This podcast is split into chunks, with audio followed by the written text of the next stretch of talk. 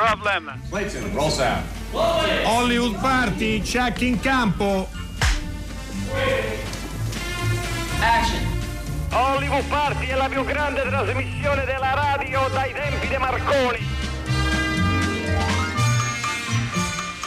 Noi, caro Enrico Magrelli, stavamo molto amabilmente parlando con Sì, il nostro come- ospite e, e amico. Come Daniele se la luce rossa sì. fosse Ci ha accesa. sorpreso la sigla, ha detto ma come già stiamo andando in onda. Buonasera, questa è Hollywood Party, sono 19.02 e 58 secondi, Dario Zonta, Enrico Magrelli e Daniele Vicari. Buonasera Daniele. Ciao, ciao, E ciao Daniele, benvenuto. benvenuto, benvenuto. Bentornato. Bentornato perché per fortuna viene a trovarci molto spesso eh, eh, Daniele. Eh, stasera parleremo, eh, parleremo di un libro che Daniele eh, Vicari ha scritto, eh, Emanuele nella battaglia, pubblicato da Einaudi.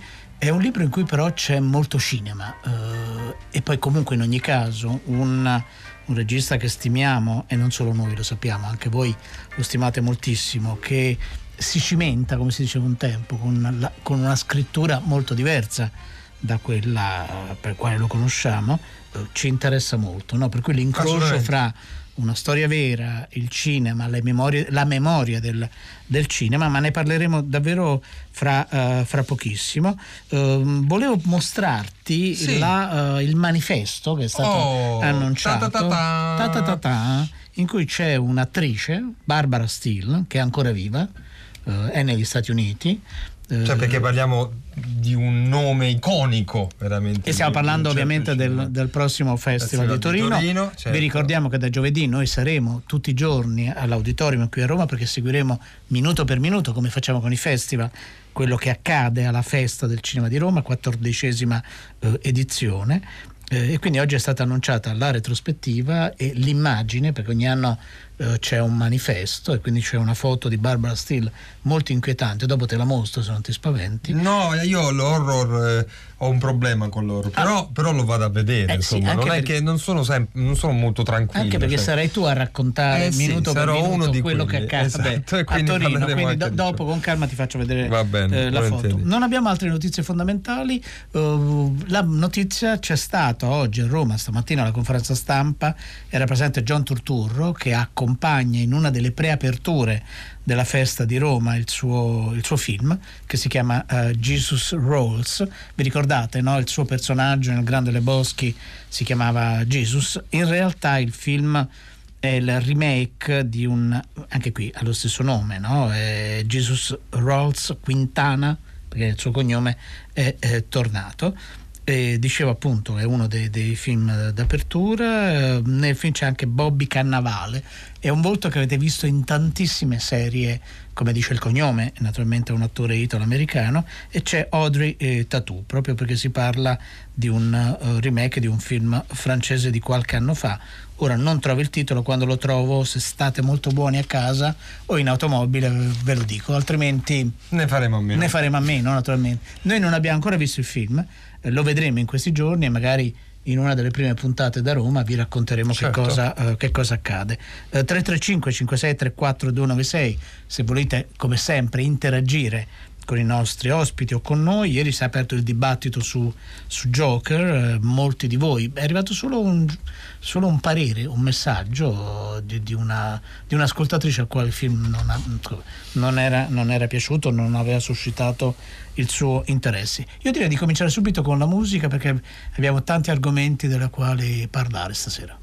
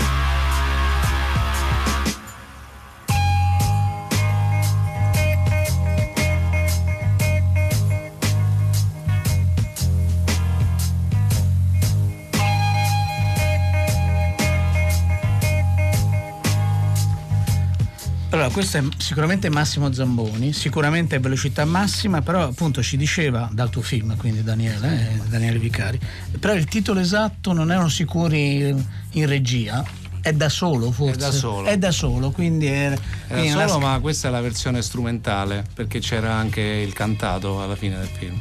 E quindi è da solo, quindi l'Arcadia ancora una volta non ha sbagliato, meno male. Eh, grazie per i messaggi che ci avete mandato perché nella, nell'agenzia non era citato il film francese, del quale il film di Tortura del quale parlavamo prima, e quindi sia Claudio sia Giovanni, poi forse ne sono arrivati altri, è il remake dei Santissimi, che è un film che all'epoca ebbe un grande successo non solo, eh, non solo in Francia, ma davvero eh, veramente da, dappertutto.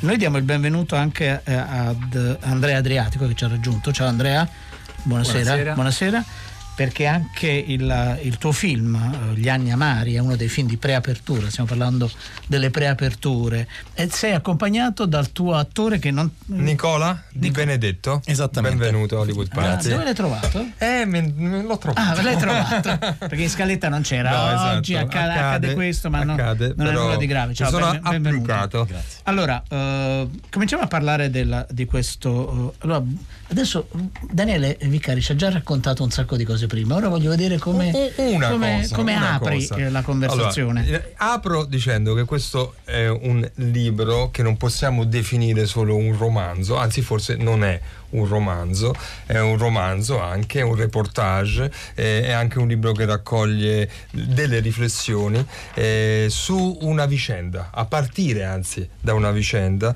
eh, che è quella relativa all'assassinio di un ragazzo di 20 anni, Emanuele Morganti, ricorderete insomma la cronaca ne ha parlato a lungo ehm, qualche anno fa, eh, massacrato di botte, possiamo usare questo termine senza paura. Anche linciato, diciamo, è abbastanza preciso anche l'inciano è, è, più preciso, eh, fuori da una discoteca ad, eh, di Alatri.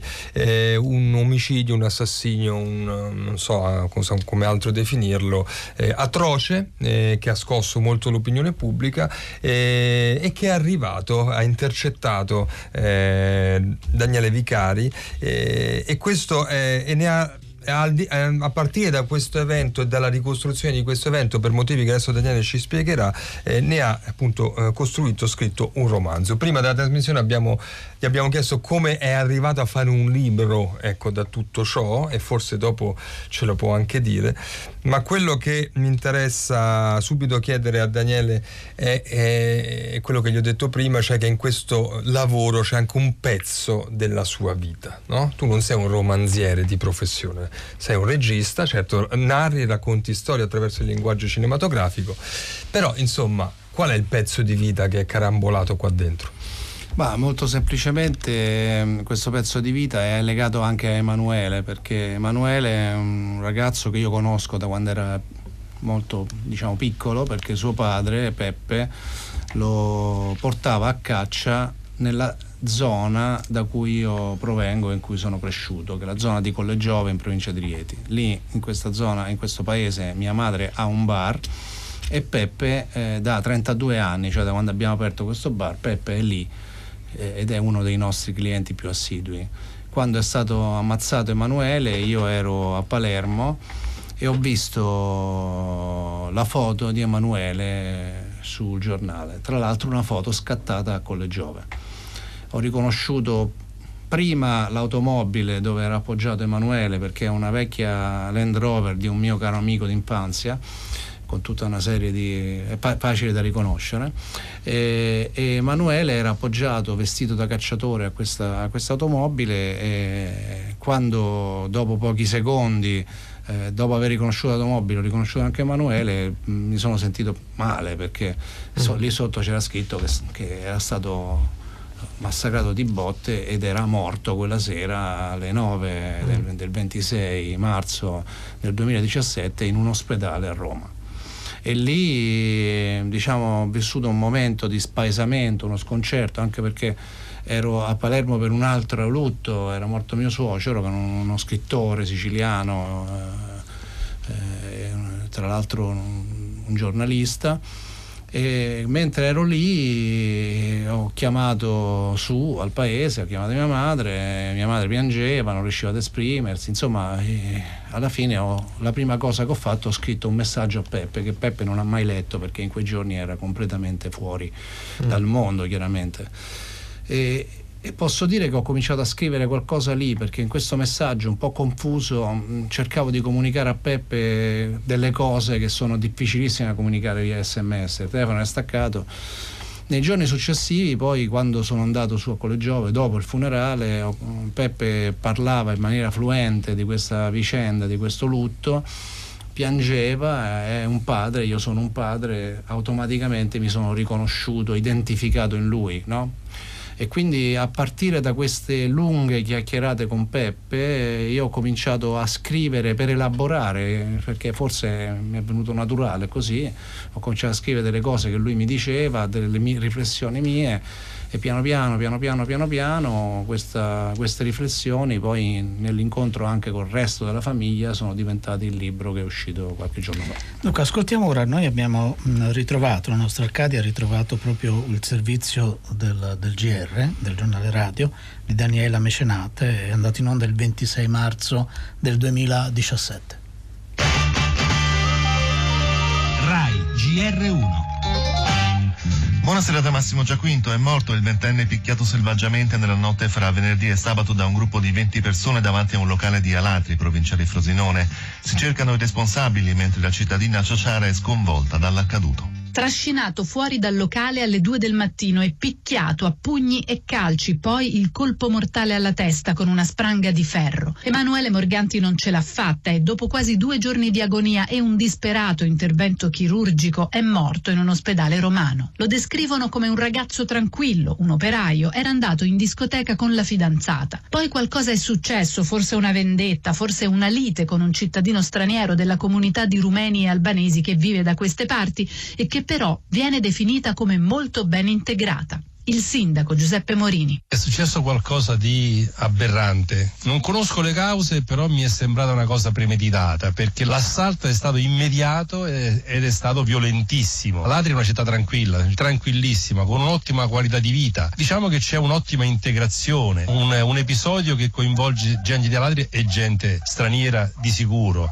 E intanto continuano le ricerche dei responsabili in questa comunità dove tutti si conoscono. Già nove persone sono state fermate e interrogate, ma si dà la caccia a colui che ha imbracciato la spranga di ferro per il colpo mortale. Daniela Mecenate, GR1. Questo appunto era il GR che documentava no, proprio la morte del protagonista del, del, libro di Daniele Vicari, Emanuele, nella, nella, battaglia. Daniele, prendo spunto da una domanda che arriva no, di una nostra ascoltatrice fedelissima. Dice, ma uh, perché i bravi registi eh, come Daniele Vicari scrivono dei libri al posto di fare dei film? Eh, questa è una domanda così più larga. Questa storia poteva diventare un, un documentario, un'inchiesta, secondo te? Può diventare qualunque cosa. Eh, nella mia esperienza personale la scrittura è stata è venuta fuori in maniera del tutto naturale ed è stato fin dall'inizio una scelta eh, nel momento in cui ho deciso di, di, farlo diventare un libro, perché all'inizio non, non lo era, erano degli appunti sparsi, è stata una scelta per non mettere nulla, nessuno strumento tra me e queste persone. Volevo immergermi di nuovo in un mondo che è stato il mio, non lo è più da molti anni, perché io vengo da quelle parti lì, ma ormai da 34-35 anni vivo a Roma eh, faccio tutt'altro nella vita rispetto alle persone che vivono lì, quindi ho avuto bisogno di reimmergermi in questo, in questo mondo che, ripeto, eh, è rimasto abbastanza immutato rispetto mie, alla mia esperienza personale e in qualche modo nella scrittura è venuto fare anche un parallelo proprio tra me, giovane, ragazzo, ventenne e, e Emanuele, perché lo stile di vita, le aspettative, Eh, gli studi fatti, Emanuele era, aveva studiato, ha fatto l'ITIS, l'istituto industriale, come me è un operaio, io praticamente stavo per andare a lavorare in fabbrica quando mi sono iscritto all'università per puro, come posso dire, caso, diciamo. E, e, quindi a un certo punto è venuta fuori l'esigenza di scavare fino in fondo in questa, in questa, vicenda perché mi riguardava da tutti i punti di vista. E questo lavoro di scavo per fare questo lavoro di scavo ho pensato ho sentito e ho vissuto quasi nemmeno deciso fin da subito che lo strumento migliore fosse la scrittura. Poi se diventerà un film ne faremo un film. Il libro è anche una base per fare anche più di un film perché ci sono tantissime, tantissime cose che si intrecciano e quindi vedremo. Adesso tempo al tempo. Certo, eh, il, il, cinema è molto presente, no? ne parlavamo anche prima perché proprio eh, cioè uno dei capitoli del, del, libro dice cosa c'entra più o meno no? Zavattini. Invece Zavattini ha avuto un ruolo no? Pro, proprio per spingerti a scrivere il libro. Assolutamente sì, il sindaco Morini di, di Alatri che avete sentito prima diciamo, associato ad una informazione completamente sbagliata che è quella del, relativa ai ragazzi stranieri che avrebbero colpito Emanuele, in realtà questo ragazzo non era albanese, è un tizio che veniva chiamato l'albanese perché frequentava una comunità di albanesi, eh, ma è, è un ciociaro doc eh, ed è stato uno dei primi svarioni e, e, anche uno dei primi motivi di polemica perché ci sono i soliti politici nazionali che quando è venuto fuori il fatto che c'era di mezzo un albanese hanno cominciato a fare dei tweet contro gli albanesi, contro gli stranieri, tutti in galera, eccetera, eccetera. Insomma qualcuno ha cominciato a strumentalizzare questa vicenda e, e a un certo punto tutti hanno strumentalizzato questa vicenda tra le persone che in qualche modo più o meno consapevolmente eh, si sono trovate a strumentalizzarlo, tra virgolette, questa vicenda, c'è stato anche il sindaco della città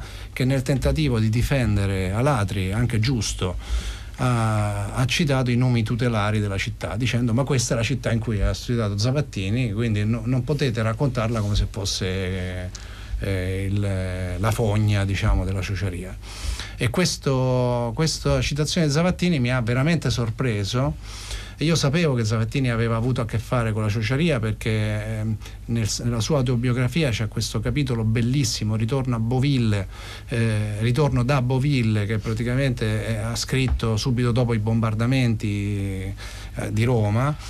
E però scavando è venuto fuori che Zavattini ha fatto il liceo ad Alatri e da quel momento in poi ho cominciato a, a ragionare perché la ciociaria eh, è un luogo straordinario da un punto di vista cinematografico perché in ciociaria sono nati alcuni dei grandi geni della nostra cinematografia. Primo fra tutti De Sica, eh, De Sica e l'altro è De Santis. Certo. quindi eh, poi possiamo cominciare a citare gli attori non finiamo più e, e questo questo luogo nel giro di pochissimi chilometri che produce da una parte la più grande cinematografia del mondo ancora oggi insuperata dall'altra parte un uh, meccanismi di violenza che in alcuni di questi film vengono raccontati perché De Santis non, non c'è pace tra gli ulivi racconta proprio questo eh, la Ciociara di De Sica racconta un, un episodio violentissimo, no? le cosiddette marocchinate che avvengono durante la guerra, eccetera, cioè luogo quindi rappresentato come luogo di violenza, però produce anche la più grande cinematografia del mondo. Quindi era inevitabile in qualche modo affrontare la questione. Hai citato Non c'è pace tra gli ulivi, film straordinario di Beppe De Santis del 1950. Sentiamone, credo proprio, l'incipit. Adesso vengo. Dove vai? Tanto non te la puoi sposare. Vattene. Lasciala perdere quell'antipatica. Torna indietro.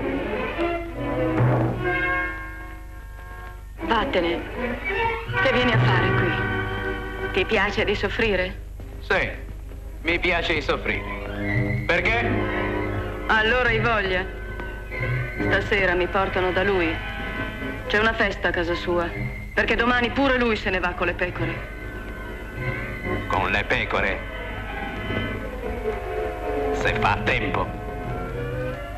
Che stai dicendo? Lo so io. Non fare guai. Lo sai che voglio bene a te. E allora? Perché vai da lui? Non mi toccare. Non ci so sposa a te. Ma sei detto che mi vuoi bene. Sì, dillo a mio padre e a mia madre. Lo sai che me lo vogliono dare per forza. Tu sei povero e lui è ricco.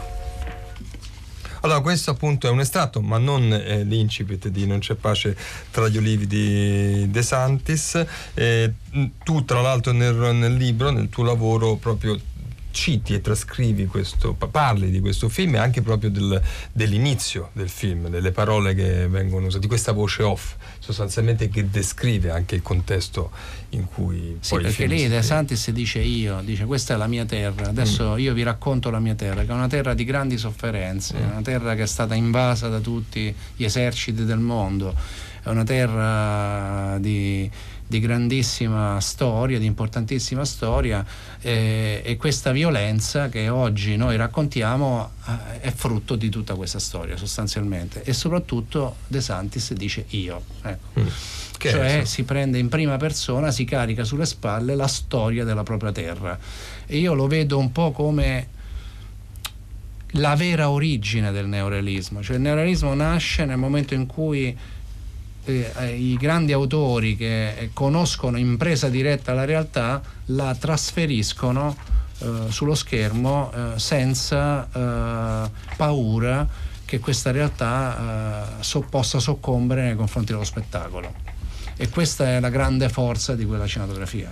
Sempre restando che veramente il romanzo, il libro affronta tanti temi, no? è anche proprio un reportage tra l'altro su, che scava no? Eh, a fondo su, su, quella che è stata la vicenda che, da cui siamo partiti. Eh, a un certo punto esce fuori un... Eh, si parla insomma di un film, di un filmato che si trova su YouTube che, che si intitola Uomini di rispetto. Eh, per certi versi misterioso e comunque tu ne parli come di un qualcosa che poi avvia una tua riflessione anche rispetto al, al cinema, alle immagini in movimento, a come il cinema ha raccontato eh, certe storie e certe terre. Cos'è Uomini di rispetto? Ma allora, ripartiamo da Zavattini brevemente. Cioè, Zavattini propugnava un'idea di cinema nel suo diario che teneva quotidianamente, eh, quotidianamente settimanalmente e, e, poi mensilmente su Cinema Nuovo, propugnava un'idea di cinema in presa diretta. No? Grazie al fatto che con piccole macchine da presa si potesse in qualche modo seguire, pedinare, diceva lui, un personaggio e noi possiamo entrare nel il cinema entra nella realtà, la realtà entra nel cinema e quindi no, noi non raccontiamo più la storia dell'operaio, è l'operaio che racconta la propria storia. Mm. Scusate, ho fatto una sintesi certo. mostruosa, no, ma più no, o meno è questa. Però è efficace. Ecco, uh, dopo tantissimi anni vedere eh, il modo in cui dal basso si utilizza il cinema eh, in qualche modo racconta anche eh, il tragico fallimento di quest'utopia di Zavattini, perché noi tutti facciamo, tra virgolette, cinema con il nostro telefonino, eh, prima con delle videocamere che adesso sono pre- quasi scomparse, diciamo, non esistono quasi più perché il telefonino ha sostituito, il te- certo. i cellulari hanno sostituito questo, questo marchingegno. E, e questa, questo fatto che noi facciamo cinema nel nostro quotidiano temo non abbia non solo non abbia migliorato il cinema, ma temo non abbia nemmeno migliorato il mondo. Allora io mi chiedo come mai da un'idea così straordinaria, sublime come era quella di Zavattini, noi siamo arrivati a, a, a, questo, a questo, livello qui.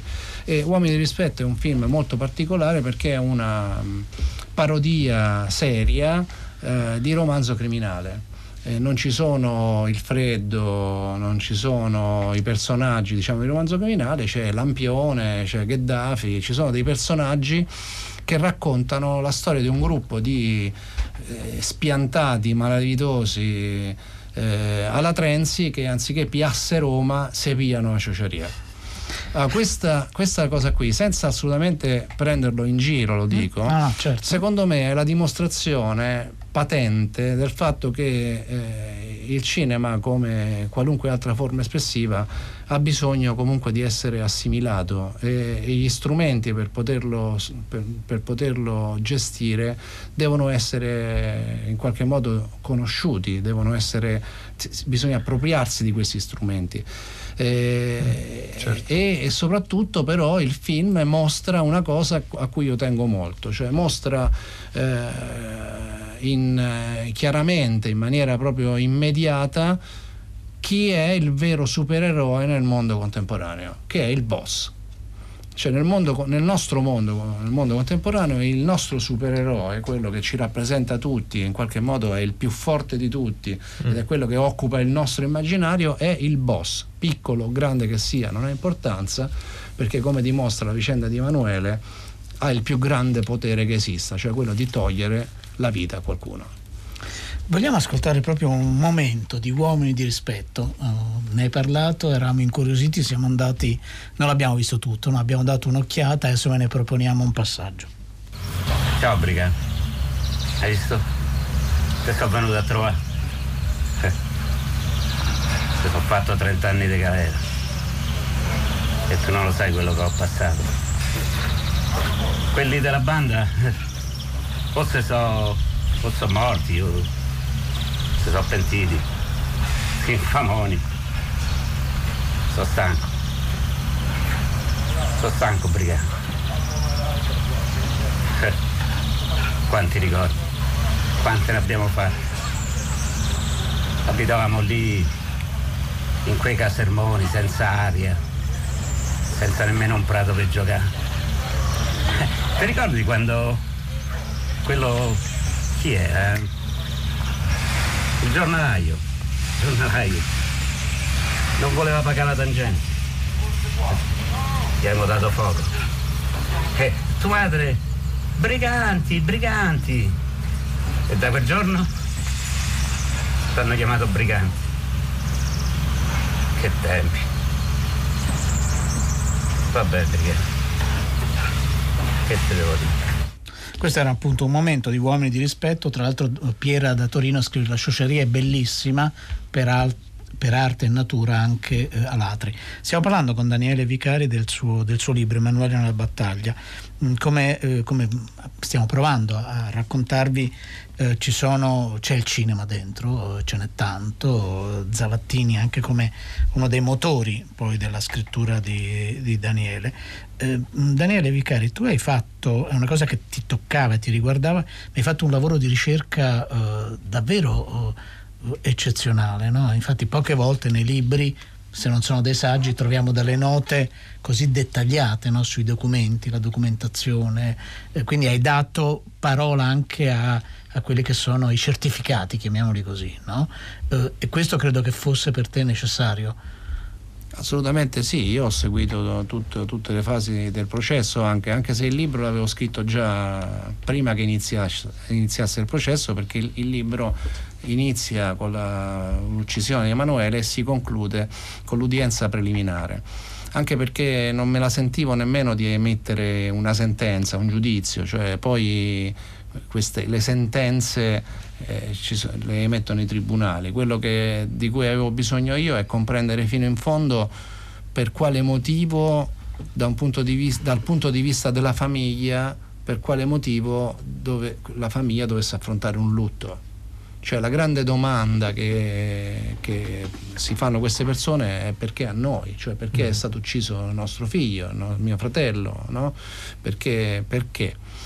Questo, questo, perché in qualche modo io sono riuscito a, in qualche modo a, a metterlo in scena, a, a interrogarlo attraverso Melissa, che è la sorella di, di, Emanuele, che fa una vera e propria ricerca, che è molto simile a quella che faccio io ritornando un po' indietro nel tempo. No? Melissa, che è stata 15 anni fuori, lontana diciamo, da, da Tecchiena, eh, che è una frazione di Alatri, eh, deve reimmergersi nella sua realtà per cercare di capire qual è il contesto che ha prodotto la morte del fratello e quindi fa degli incontri che sono di, diciamo, rivelatori di quello che è diventata la società uh, di, in quella zona lì, cioè di come si è evoluta o di come è, si è involuta.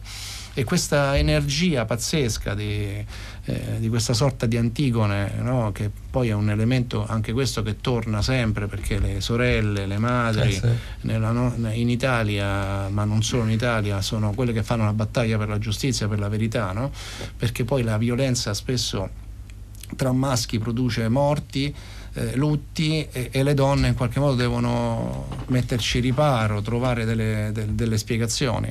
E questa, questa, tutte queste cose insieme, cioè l'esperienza che fa Melissa immergendosi nella realtà, eh, in qualche modo per, per andare dietro a lei ho, ho- ho- ho guardato a Zavattini, cioè era lui che pedinava, eh, in qualche modo che diceva che bisognasse pedinare il personaggio. Questo modo di raccontare eh, è vero ha ha un ascendente in qualche modo cinematografico eh, è, una, È inevitabile. E svela anche un metodo, diciamo così, Allora- e- e un dispositivo. Allora, Emanuele nella battaglia, Titolo bellissimo, da, tra l'altro. da Inaudi, Daniele Vicari, grazie Daniele, buon, buon lavoro. Grazie Rassicuriamo che sta per preparare qualcosa, tornerà a girare tra pochi giorni, eh, quindi state tranquilli a casa. Grazie. Grazie.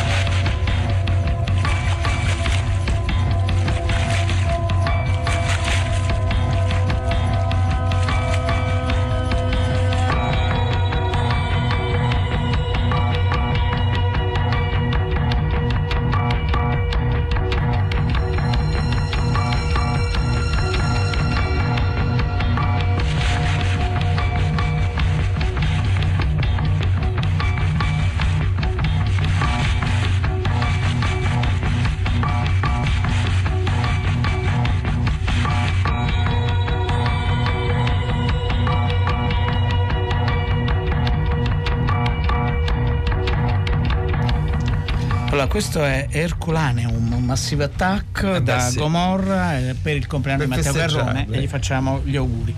Tra l'altro, mentre parlavamo con Daniele Vicari, è arrivato un messaggio che diceva: Ma quando si può vedere Gli anni amari? Che il film adesso non lo trovo più, non so da quale città eh, eh, arrivasse.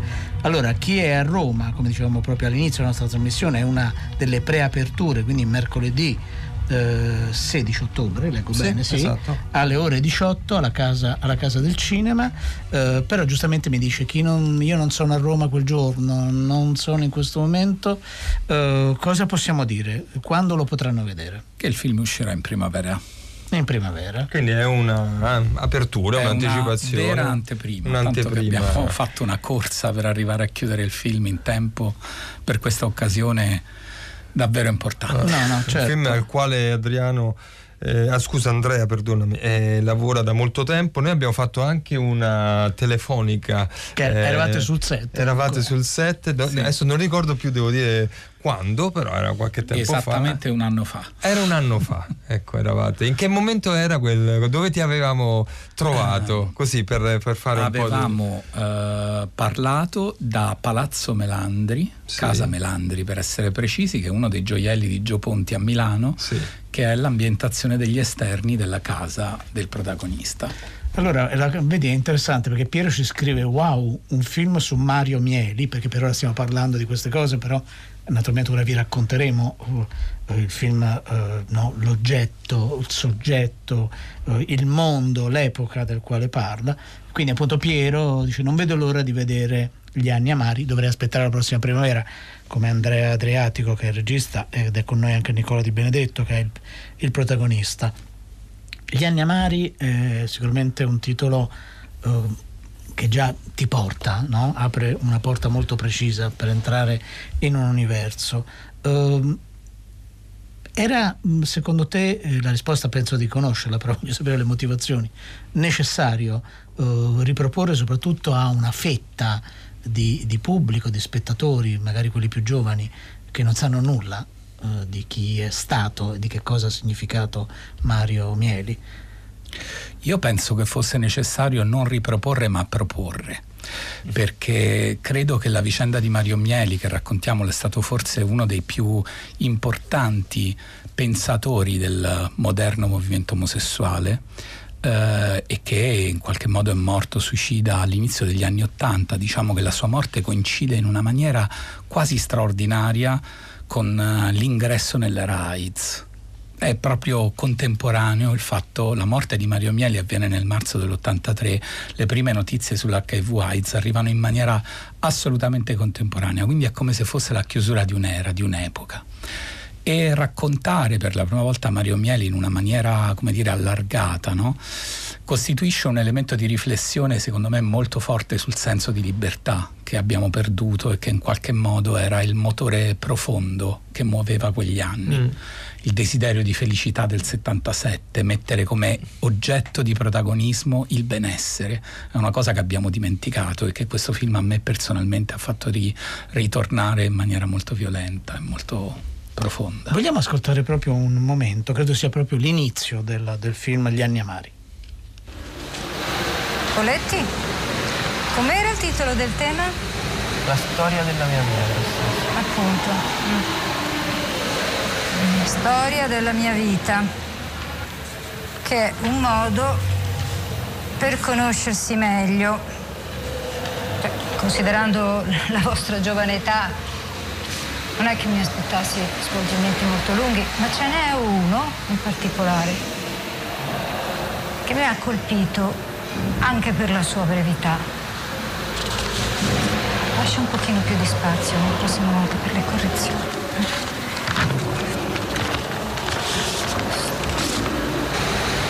Vuole essere così gentile da leggere il suo tema ad alta voce per la classe? Sono nato a Milano il 21 maggio del 1952. Il mio segno zodiacale si situa tra il toro e i gemelli, mentre il mio ascendente è il sagittario. Mio padre Walter è un industriale che commercia la seta e le sue origini ebraiche ci riportano fino al fiume Nilo, all'antica Alessandria d'Egitto. Mia madre Liderica è figlia di musicisti.